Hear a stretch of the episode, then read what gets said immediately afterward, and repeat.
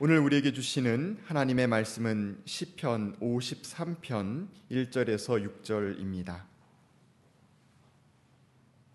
어리석은 사람은 마음속으로 하나님이 없다 하는구나.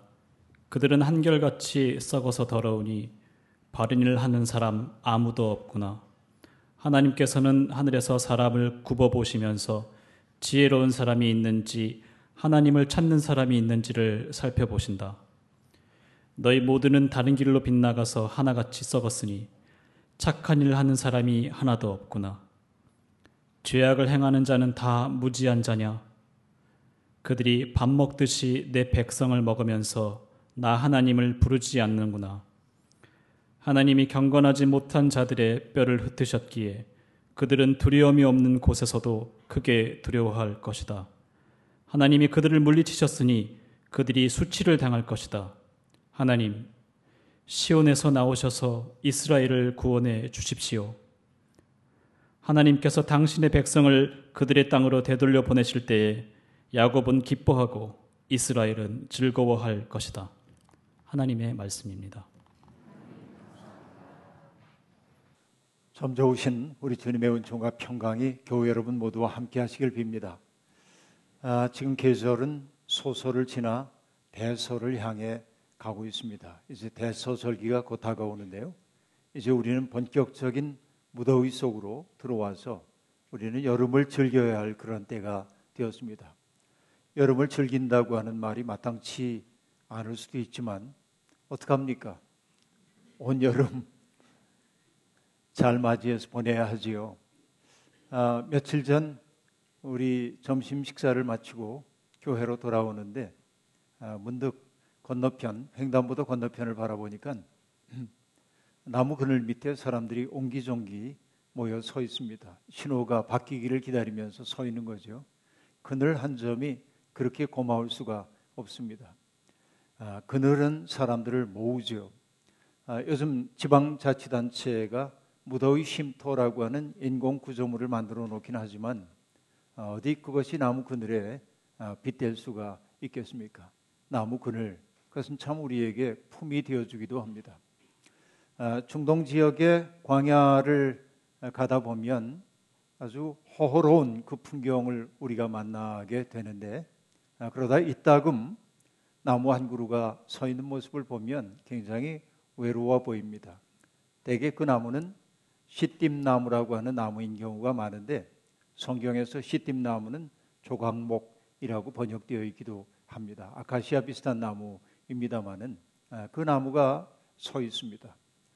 아, 광야이기 때문에 화렵수로 큰 잎을 갖진 못했지만 아, 그래서 조그만 잎을 가지고 있지만 또 가시도 많, 많는데 그 나무 밑에 드리워지는 그늘이라야 성기기 이를 데 없는데 거기 가봐야 무슨 소용이 있겠어 싶지만 대학볕을 걸어갔던 사람들이 그 밑에 들어가면 아주 한결 시원하다는 사실을 느끼게 되고 고마워합니다. 먼 길을 가던 사람들이 그 나무 밑에 가서 쉬어갑니다. 또 무더위에 지쳤던 동물들도 그 밑에서 잠시 엎드려 쉼을 얻고 돌아갑니다. 그늘은 그렇게 고마운 것이죠. 여러분 아, 정호승이라고 하는 시인이 썼던 시 가운데 이런 구절이 있습니다. 나는 그늘이 없는 사람을 사랑하지 않아. 그늘을 사랑하지 않는 사람을 사랑하지 않아. 나는 한 그루 나무에 그늘이 된 사람을 사랑한다. 라고 말합니다. 여러분, 이게 잘 알려진 시이기도 합니다. 그늘이 없는 사람, 어떤 사람들일까요? 살면서 고통을 겪어보지 않은 사람인지 모르겠습니다. 슬픔과 고통, 좌절, 번민, 그런 시간을 거쳐보지 않은 사람들, 그렇게 성공만 알고 있는 사람들, 그들에게는 그늘이 없습니다. 그늘이 없다고 하는 것은 뭐죠? 여백이 없다는 말일 거고, 누군가를 자기의 삶으로 초대할 수 없다는 말일 겁니다. 세상에서 성공만 거두었던 사람들이 비인간적으로 느껴지는 까닭은 바로 그런 데 있다고 말할 수 있겠습니다.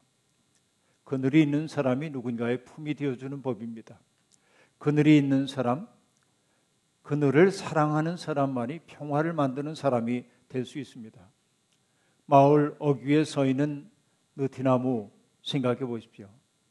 사람들은 마을을 벗어날 때나 혹은 외지에 나갔다가 마을로 돌아올 때 마치 간이 정주장인 듯 느티나무 아래 잠시 쉬었다가 숨을 돌리고 가기도 합니다. 두런두런 이야기도 나누고 그리고 지친 사람들은 평상에 누워서 낮잠을 청하기도 합니다. 그렇게 그늘 밑에 머물다 가면 우리 마음을 지배하고 있었던 울울했던 심사가 사라지고 살아갈 새로운 용기가 우리 속에 들어오기도 합니다. 이것이 그늘이 주는 힘과 위로입니다. 아, 일본의 한국 무시 발언이 사람들의 가슴 속에 조용한 분노를 일으키고 있습니다. 우리를 너무 무시하고 막내 동생 취급하는 것에 화가 난 사람들이 일본 불매운동에 나서기도 하고 있습니다. 미국의 트럼프 대통령은 이민자 출신의 정적들에게 하지 못할 소리를 했습니다. 이 나라가 싫으면 너희 나라로 돌아가라고 그것이 back 돌아가라고 말합니다. 일국의 대통령으로서 할 수 없는 말을 어떻게 보면 인종주의적인 말을 서슴없이 해도 괜찮은 그런 시대가 우리 세상에 지금 열리고 있는 것입니다. 국익이라고 하는 그 명분이 보편적 인류애라고 하는 더 큰 가치를 훼손하고 있는데도 사람들은 그것이 훼손인 줄 알지 못하고 있는 것이 사실입니다. 너무나 많은 사람들이 누군가를 자기의 품과 그늘 속에 품어주기보다는 떼약볕 밑으로 내몰며 너는 이 그늘을 누릴 자격이 없다고 말하고 있는 격입니다. 어찌 세상이 이렇게 무도하게 변했을까요? 히브리의 한 시인은 오늘 본문에서 말합니다. 사람들은 자기 마음속에 이르기를 하나님이 없다 하는구나 라고 말합니다. 하나님이 없다 라고 말합니다. 여러분, 그들은 어떤 사람입니까? 어리석은 사람이라고 말합니다. 어리석다라고 하는 그 말은 히브리어로 나발이라고 하는 말인데 이것은 어리석음으로 번역될 수도 있지만은 또 경건하지 않은 사악한 신중하지 못한 이렇게도 번역될 수 있는 단어이기도 합니다. 그러니까 여기서 말하고 있는 어리석은 사람은 하나님에 대한 지적 이해가 없는 사람을 말한다기보다는 하나님을 알 생각도 없고 그리고 하나님의 뜻을 따라 살려는 마음도 없는 불경건한 사람을 이룬다고 보아야 할 것입니다. 여러분, 그는 마치 하나님이 없는 것처럼 삽니다. 하나님이 없이 산다는 게 얼마나 위험한 일인지 여러분 아시나요? 러시아의 문학가인 도스텝스키의 그 유명한 소설 까라마조프 신의 형제들에 등장하는 작중인물 이반은 무신론자입니다. 그러나 그는 진리를 찾는 사람이긴 하지요. 그 이반이 했던 유명한 말이 그 책에서 매우 중요합니다. 그는 이렇게 말했습니다. 만약 신이 없다면 모든 것이 허용된다라고 말합니다. 신이 없다면 모든 것이 허용된다. 이 말은 매우 중대한 의미를 갖고 있습니다. 하나님이라고 하는 존재, 그분이 우리 곁에 계시다고 하는 사실이 우리의 도덕과 윤리와 삶의 울타리 구실을 해주고 있는데 그래서 내 욕망대로 할 수 없게 해주는 것이 하나님 살아계심인데 하나님이 만약에 없다고 한다면 사람들은 못할 일이 없단 말이죠. 사람을 죽이기도 하고 간음을 하기도 하고 누군가를 착취하고 그늘 속에 머물려는 사람을 떼약볕 밑으로 내쫓기도 하는 것이 하나님 없는 사람들이 할 수 있는 일이 되는 거죠. 이것은 매우 중대한 의미를 갖고 있는 게 사실입니다. 또 스텝스키가 그런 말을 했던 까닭은 뭐냐면 그는 인간 속에 있는 심연을 본 사람이기 때문에 그렇습니다. 물론 여러분 우리도 압니다. 무신론자들 가운데 하나님을 믿는 사람들보다 훨씬 더 도덕적인 사람들이 있어요. 훨씬 더 인류애에 불타는 사람도 있는 줄 우리는 알고 있습니다. 그러나 여러분, 하나님이 없다고 사람들이 믿기 시작하는 세상이 어떤 세상이 될는지 상상해 보십시오. 도스텝스키는 그 시면을 봤어요. 인간 속에 있는 그 악마성, 혼돈, 그런 것을 보았기 때문에 그는 두려워하고 있는 겁니다. 어리석은 사람은 그 마음에 이르기를 하나님이 없다 하는도다. 그러나 여러분 또 다른 반대 이야기도 있죠. 성 어거스틴이 했던 이야기가 떠오릅니다. 그는 이렇게 얘기했습니다. 하나님을 사랑하라. 그리고 하고 싶은 일을 하라라고 말합니다. 하고 싶은 일을 마음껏 하라고 하는 그 이야기가 방종한 생활을 우리에게 부추기는 것처럼 들리지만 그렇지 않습니다. 먼저 앞에 나오는 하나님을 사랑하라는 조건이 중요합니다. 내가 누군가를 사랑한다고 한다면 사랑하는 대상이 기뻐하는 일을 하도록 되어 있어요. 이게 사랑이에요. 사랑은 나 좋을 대로 하지 않는 겁니다. 하나님을 사랑하는 사람들이 어떻게 하나님이 싫어하시는 일을 할 수가 있겠습니까? 하나님을 진심으로 사랑한다고 한다면 그 이후에 우리가 하는 일은 하나님이 기뻐하는 일일 수밖에 없는 거죠. 바로 이것이 어거스틴이 우리에게 들려주는 이야기라고 볼 수 있습니다. 그 때문에 부활하신 주님은 디베리아 바닷가에서 베드로에게 물으셨습니다. 내가 나를 믿느냐라고 묻지 않으셨죠. 내가 나를 사랑하느냐라고 물으셨습니다. 사랑한다고 대답하자 주님은 베드로에게 내 어린 양을 먹이라라고 명령합니다. 주님에 대한 사랑과 어린 양을 먹이는 것. 다시 얘기하면 고통과 혼돈과 어려움 속에 있는 사람들을 돌보고 그들을 생명에 그들의 생명을 풍요롭게 만드는 일은 분리될 수 없다는 사실을 성경은 우리에게 보여주고 있습니다. 여러분 마음속으로 하나님이 없다라고 생각하고 사는 사람들의 삶을 오늘 시인은 아주 간명하게 요약하고 있습니다. 그들은 한결같이 썩어서 더러우니 바른 일 하는 사람 아무도 없구나 라고 말합니다. 하나님이 없다라고 하는 그 마음이 썩은 마음, 부패한 마음일 수밖에 없다는 것입니다. 여러분, 우리 마음이 부패한 것 맞습니까? 바울 사도는 우리의 마음이 어떤 과정을 거쳐서 부패하게 되는지를 로마서 1장 21절에서 명확하게 보여주고 있습니다. 사람들은 하나님을 알면서도 하나님을 하나님으로 영화롭게 하려 하지 않고 하나님께 감사하지도 않고 감사드리기는커녕 오히려 생각이 허망하여져서 그들의 지각 없는 마음이 어두워졌습니다. 라고 말합니다. 여기 가만히 보면 하나님을 경외하는 일에서부터 멀어지고 감사하지 않게 되고 생각이 허망하여지고 그래서 어두운 일을 마음이 어두워진다는 거예요. 그럼 결국 그렇게 썩어버린 인간의 마음이 빚어내는 삶은 무엇입니까? 그것은 다른 것 아닙니다. 욕망의 지배를 받는 삶이 되는 거예요. 인간은 영적 존재라고 얘기하는데 영에 이끌려 살지 않고 욕망에 이끌려 사는 삶, 동물적 삶으로 전락할 수밖에 없다는 겁니다. 바로 이것이 타락입니다. 하나님이 없다 하는 이들은 선한 일에 무능력합니다. 썩은 마음에서 선한 것이 나올 수가 없는 법이죠. 그런데 여러분, 인간은 이렇게 썩도록 지음받은 존재가 아니잖아요.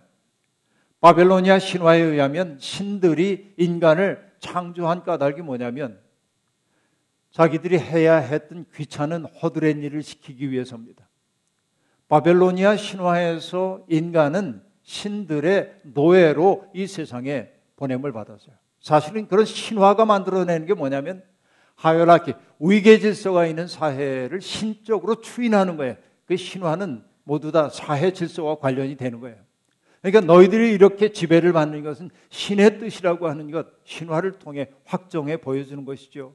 그러나 그 바벨로니아에서 포로 생활을 하던 히브리인들은 인간의 창조를 전혀 다른 방식으로 얘기를 하고 있습니다. 하나님은 인간을 하나님의 형상을 따라 지으셨다고 얘기했어요. 하나님의 형상이란 무엇입니까? 하나님이 기뻐하시는 일을 하는 존재, 하나님이 이 땅에서 하시고 싶어 하는 일을 하는 존재라고 하는 말이에요. 하나님의 형상으로서의 인간은 노예가 아닙니다. 하나님의 창조의 파트너입니다. 하나님의 인간들에게 바라시는 건거 없습니다. 하나님이 만드신 세상을 바라보면서 기뻐하신 하나님처럼 우리도 하나님의 기쁨에 동참하려는 겁니다. 또 하나님이 우리에게 요구하는 바는 뭐냐면 바로 하나님이 사랑하시는 생명을 북돋아서 풍성하게 만들려는 겁니다. 이것이 하나님이 인간에게 주신 하나의 과제라고 얘기할 수 있겠습니다. 하나님은 그래서 시인이 지금 얘기해요. 하나님이 하늘에서 땅을 가만히 내려다 보십니다. 하나님을 정말로 사랑하는 사람, 지혜로운 사람이 있는지, 그리고 하나님을 찾는 사람이 있는지를 살펴보셨다는 겁니다. 하나님에 대한 이해력을 가지고 있는 사람, 세상에 대한 통찰력을 가지고 있는 사람, 그래서 자기의 삶을 신중하게 살아내는 사람이 있는지를 굽어 보셨다는 겁니다. 결과는 여러분 어땠을까요? 하나님 찾으셨을까요? 그런 존재를 오늘 시가 얘기합니다. 너희 모두는 다른 길로 빗나가서 하나같이 썩었으니 착한 일 하는 사람이 하나도 없구나 라고 말합니다. 다들 빗나갔답니다. 하나같이 썩었다는 것입니다. 무서운 선고입니다. 여기에 빗나가다라는 뜻의 히브리어 수그라고 하는 단어는 빗나가다라는 뜻이기도 하지만 설교 앞머리에서 얘기했던 대로 하면 너희 나라로 돌아가 했던 것처럼 고백입니다. 마땅히 가야 할 길로 가지 않고 엉뚱한 길로 가는 거예요. 이것이 빗나감입니다. 퇴보하는 겁니다. 이렇게 사람들이 빗나간 까닭이 무엇일까요? 헤니 데리비 소로가 했던 이야기를 패러디해서 얘기하자면 다른 북소리를 듣고 있기 때문에 그렇습니다. 인간은 하나님이 울리는 그 북고동에 따라서 살아갈 때 안전하고 경건하고 아름다운데 다른 북소리를 듣기 시작했어요. 그게 뭐냐면 과도한 욕망의 북소리. 나 좋을 대로 살면 된다고 하는 그 욕망의 북소리를 듣기 때문에 인간은 빗나간 존재가 되었고 그 때문에 썩게 되었고 그래서 여러분 착한 일을 행할 능력이 우리 속에 없게 되었단 말이죠. 이것이 오늘 시인이 우리에게 들려주는 이야기인 겁니다. 여러분 함석헌 선생님은 우리의 마음이 어떻게 썩게 되었는지를 이렇게 얘기하고 있습니다. 집을 떠나올 때 아버지가 꼭꼭 내 마음속에 챙겨주시면서 님 만나거든 드리라 우리 마음 챙겨주셨어요. 그것을 소중하게 간수했다가 님 만나면 바쳐야 할 마음이었습니다. 그런데 어떻게 됐습니까? 다 내 마음 팔아먹고 세상에 팔아먹고 이제는 껍데기만 남았다고 얘기합니다. 이렇게 노래하는 거예요. 그 마음 팔고 그 마음 팔고 고운 듯 꿰는 눈에 뜨거운 마음 다 팔고 피리 소리 좋은 듯해 있는 마음 톡 털어주고 샀더니 속았구나 속 없는 세상한테 속았구나 이게 여러분 타락한 실존의 모습입니다. 달콤한 것에 마음이 팔려 그만 님께 바쳐야 할 마음을 다 팔아먹고 껍데기만 남았다는 것입니다. 그 결과가 썩음이고 썩은 마음으로는 하나님 기뻐하시는 일을 할 수 없어요. 선한 일에 무능한 사람이 되어버리고 말았다고 얘기합니다.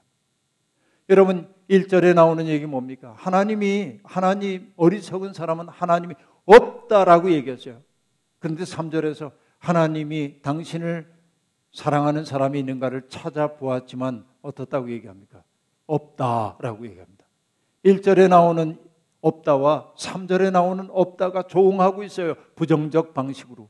이 엇갈림이 인간의 비극성입니다. 시인은 묻습니다.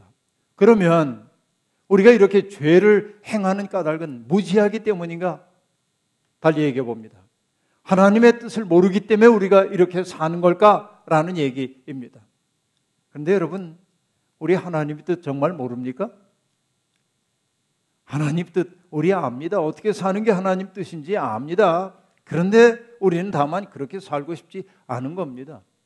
여러분, 인간의 인간됨이라고 하는 것은 자기가 서 있는 자리를 의식하고 자기가 해야 할 일이 무엇인지를 분별하는 데서 시작됩니다. 철학자인 마틴 하이데거라고 하는 사람은 인간에 대한 연구를 깊이 하다가 인간을 한 단어로 표현했습니다. 다자인이라고 하는 말입니다.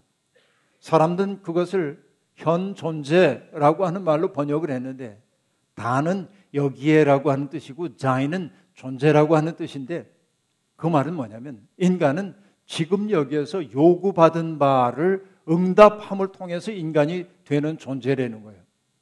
이게 현 존재로서의 인간이에요. 인간은 바로 그런 존재라는 것입니다. 여러분, 우리는 하나님의 뜻이 무엇인지 모른다고 할 수 없습니다. 알면서도 욕심에 이끌려 그 뜻을 모른 채 하고 살 뿐입니다. 바로 그것이 뭐냐면 타락입니다. 타락은 윤리 도덕적인 어떤 일을 해선 안 될 일 하는 사람들만이 타락한 게 아니라 하나님의 뜻을 알면서도 그 뜻대로 살 생각도 없고 능력도 잃어버린 것이 바로 타락이라는 말입니다. 그렇게 죄악을 행하는 사람들, 타락한 사람들은 하나님의 백성들을 밥 먹듯 먹어 치운다고 말합니다. 약자를 짓밟고 천대하고 착취하고 그들의 존엄을 유린합니다. 그러면서도 그것이 죄인지를 알지 못합니다. 하나님을 두려워하지 않기 때문에 그렇습니다. 그럼 여러분, 하나님은 그런 이들에 의해서 부정당하고 있잖아요. 하나님이 당하신 거잖아요. 이게 우리의 현실처럼 보이잖아요. 그러나 오늘 시인은 얘기합니다. 하나님은 당하시는 분 아닙니다. 때가 이르면 하나님은 악한 이들에게 맞는 보응을 내리십니다. 그 두려운 날을 시인은 인상 깊게 설명하고 있습니다. 하나님이 경건하지 못한 사람들의 뼈를 흩으셨기에 두려움이 없는 중에도 그들은 두려워할 것이다. 라고 말하고 있습니다. 하나님이 그들을 물리치셨으니 그들이 수치를 당할 것이다. 라고 말하고 있습니다. 이 말이 중요합니다. 뼈를 흩으신다, 하나님이. 여러분, 머릿속에 이상한 그림 그리지 마세요.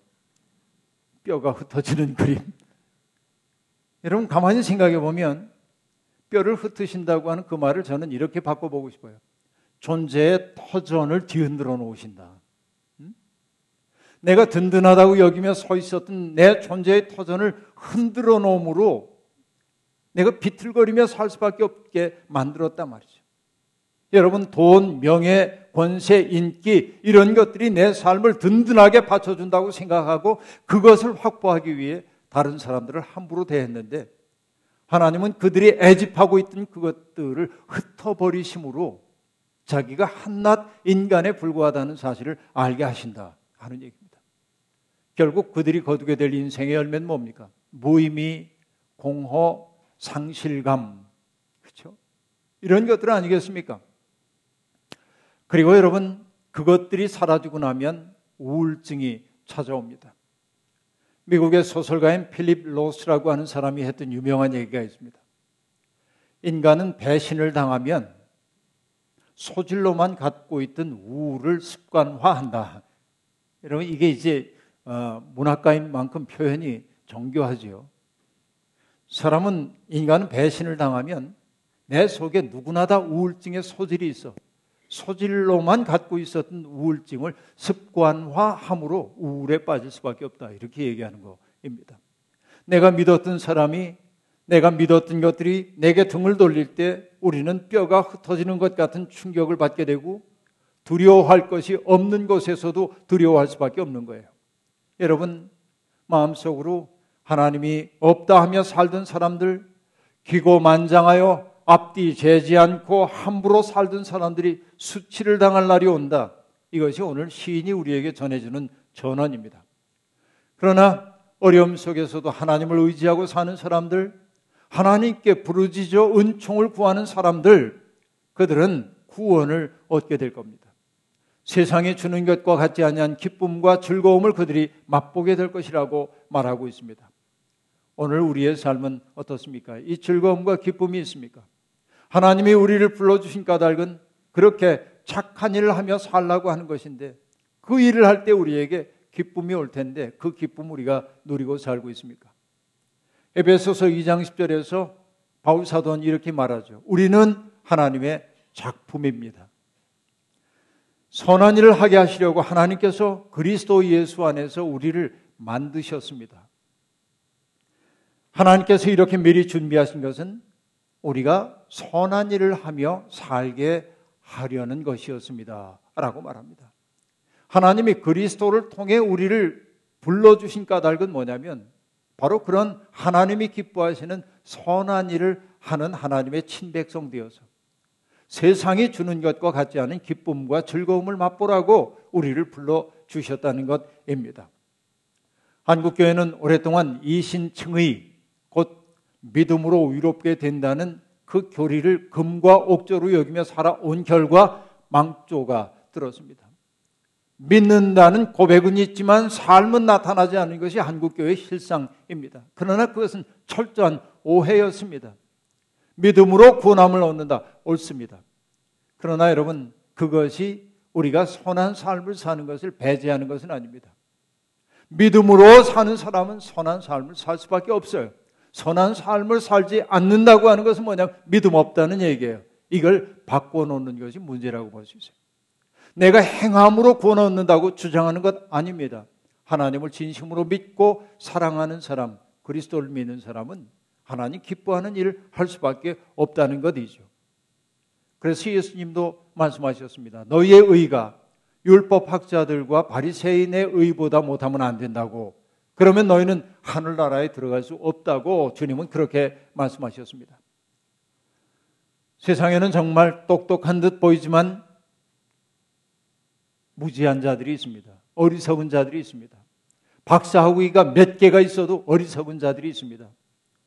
윤똑똑이들입니다. 똑똑한 것처럼 보이지만 사실은 어리석은 자들 말입니다. 세상에 모르는 것 하나 없는 것처럼 처신하면서도 자기의 삶이 하나님의 자비로움으로 이루어졌다는 사실을 모르고 하나님의 심판 앞에 우리가 서야 한다는 사실을 모르는 사람들이야말로 어리석은 사람들입니다. 하나님은 지금도 망가진 이 세상을 고칠 일꾼들을 찾고 계십니다. 대학볕 아래를 걷고 있는 사람들을 품어 안아줄 그늘과 같은 사람들, 벼랑 끝에 내몰린 사람들의 설당이 되어주는 사람들, 하나님이 살아계시다는 사실을 삶으로 입증하는 사람들을 찾고 계십니다. 사랑하는 여러분, 하나님이 사람을 찾으실 때, 없다, 하나도 없다, 이 말씀이 슬프게 들려오지 않습니까? 그러면 나 하나라도 새로워져야 하지 않겠습니까? 주님은 우리를 찾고 계십니다. 주님의 마음에 시원함을 드릴 수 있는 사람들이 되고 싶습니다. 부족하지만 우리가 주님의 사랑의 도구가 될 수 있기를 바랍니다. 주께서 주시는 사랑을 힘입어서 이 무더운 여름날 그늘 같은 사람 되어 사람들을 품어 안고 그들 속에 생명의 싹을 틔워주는 일에 최선을 다하는 우리가 되기를 주의 이름으로 축원합니다. 아멘. 주신 말씀 기억하며 거듭의 기도 드리겠습니다. 하나님 어리석은 사람은 마음속으로 이르기를 하나님이 없다 하며 자기 마음대로 살아갑니다. 하나님은 이 땅을 굽어보시면서 하나님을 사랑하는 지혜로운 사람이 있는가 찾아보지만 없다고 하나도 없다고 말씀하십니다. 이 어긋남이 바로 이 세상의 모습입니다. 주님이 우리를 불러 세워주신 까닭은 하나님 아름답게 만들었던 세상 다시금 회복하라고 하는 주님의 명령인 줄로 믿습니다. 하나님 우리가 여기에 있습니다. 우리를 통하여 이 땅을 치유하고 회복시켜 주시옵소서 예수님의 이름으로 기도하옵나이다. 아멘.